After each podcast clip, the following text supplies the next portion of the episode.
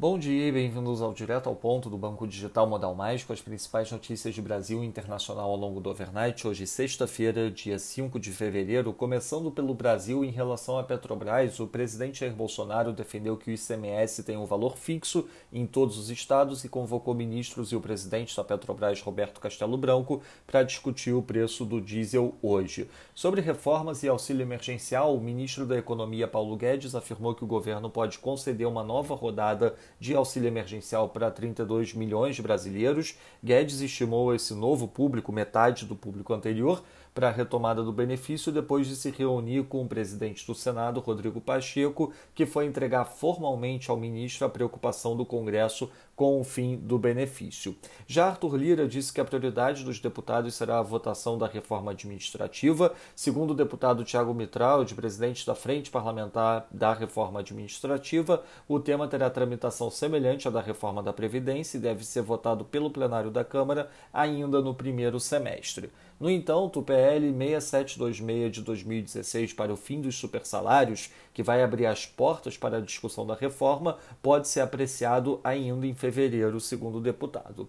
Sobre o legislativo, o Senado aprovou ontem a MP 998, que reduz as tarifas de energia de consumidores que são atendidos por distribuidoras das regiões Norte e Nordeste, freia o crescimento de subsídios para fontes renováveis e facilita a retomada das obras de Angra 3. Em relação à vacinação, o Senado aprovou a MP que facilita a compra de doses contra a Covid-19 da vacina Sputnik V, que deve ser fabricada e distribuída no Brasil pela União Química. O texto, que agora vai para a sanção presidencial, também autoriza o acesso do Brasil aos imunizantes por meio do COVAX Facility. Sobre a reforma ministerial, o nome mais forte para assumir o Ministério da Cidadania nas próximas semanas é o do deputado João Romano, Republicanos. Já sobre a eleição de 2022, do governador de Goiás, Ronaldo Caiado, defende que o DEM apoie Bolsonaro para a reeleição e a CM Neto já é cotado para ser seu vice.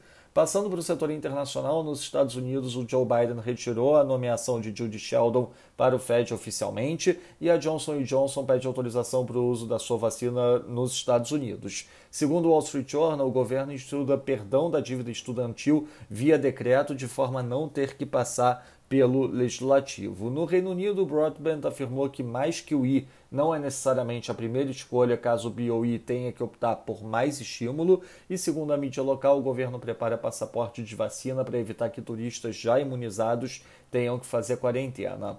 Na Alemanha, o Factory Orders de dezembro mostrou variação de menos 1,9% no mês, mais fraco do que o esperado, que previa queda de menos 1% no mês. Na agenda do dia, destaque para o payroll nos Estados Unidos às 10h30, também às 10h30 payroll no Canadá e a aparição do The Guindos do Banco Central Europeu e do Bailey do Banco Central da Inglaterra. Nos mercados, o dólar index no momento enfraquecendo 0,3%, destaque para o avanço do euro de 0,12%. Já nas moedas de países emergentes, o peso mexicano avança 0,46%, enquanto o zar sul-africano avança 0,36%. No mercado de juros, o título americano de 10 anos no momento flat, enquanto o título alemão de 10 anos fecha 1 basis point. Já no mercado de ações, o S&P futuro avança 0,35%, enquanto o DAX avança 0,38%. No mercado de commodities, o WTI avançando 1,28%, enquanto o Brent avança 1,29%. Lembrando a todos que no domingo divulgaremos o nosso Before Market Opens com as principais notícias do final de semana antes da abertura dos mercados internacionais. Essas foram as principais notícias do overnight. Um bom dia a todos. Até o nosso próximo podcast direto ao ponto do Banco Digital Modal Mais na segunda-feira.